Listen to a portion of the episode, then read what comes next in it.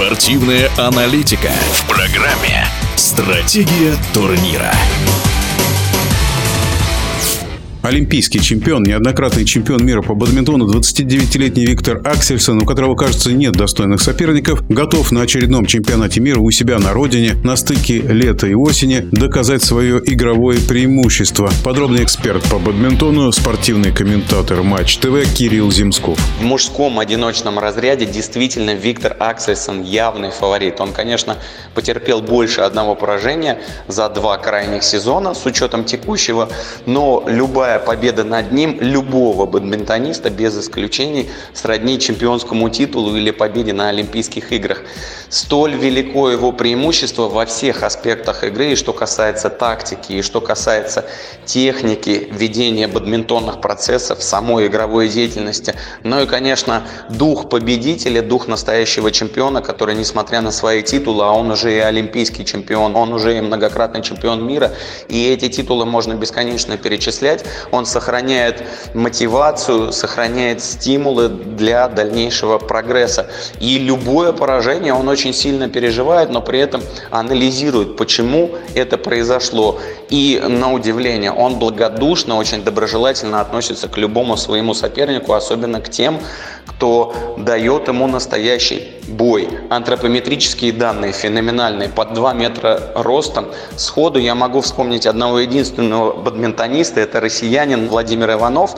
У него 196 сантиметров рост, около того. Аксельсон даже чуть пониже, нежели Володя Иванов. Но Володя все-таки парник, а Виктор Аксельсон игрок одиночного разряда. И вот эти рычаги, вроде бы они должны были ему мешать, но попробуйте ему закинуть валан за шиворот, за голову, на дальнюю линию. Это практически нереально. При этом он резкий, координированный, гибкий и ловкий бадминтонист.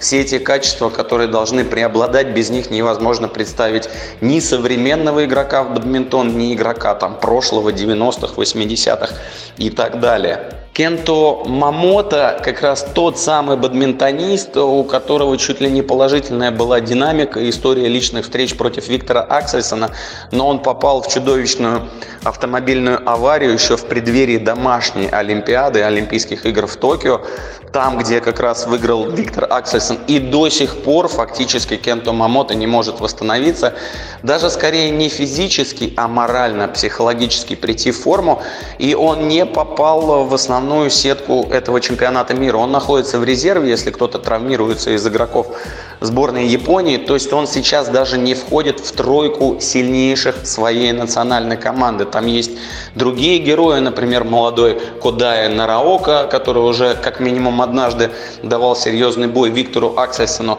С точки зрения тех игроков, которые могли бы дойти до финала, могли бы оказать сопротивление все тому же Аксельсону, Здесь Кун Лавут из Таиланда, Праной из Индии. Но мне бы хотелось увидеть чисто датское противостояние в решающем матче Аксельсон-Антонсон. Почему-то, не знаю почему, но вот чутье, внутренний голос подсказывает, что только в этом случае Виктор Аксельсон вдруг может проиграть. И еще немаловажная информация, это то, что Энтони Синисука Гинтин, один из лучших бадминтонистов современности из Индонезии, второй номер посева, он пропустит этот турнир. Буквально несколько дней назад умерла мама, они в очень тесных, близких взаимоотношениях были. Больше того, его мама присутствовала на финале открытого чемпионата Индонезии у него на родине, где Гинтин как раз бился против Аксельсона. Там он Виктору проиграл, но, собственно, в большинстве матчей он ему и уступает.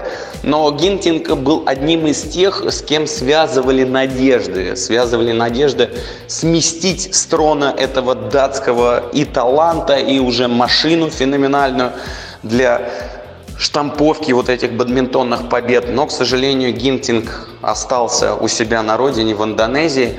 Желаем ему и скорейшего морального возвращения, возвращения в строй, чтобы он перенес эту утрату и сумел с новыми силами. Каким-то образом это очень тяжелая, трудная история, ее многие спортсмены проходят, но чтобы он вернулся и к Олимпийским играм подготовил себя, чтобы, во-первых, он туда пробился, в Париж, и достойно представил Индонезию, одну из главных бадминтонных стран и наций. В нашем эфире был эксперт по бадминтону, спортивный комментатор Матч ТВ Кирилл Земсков.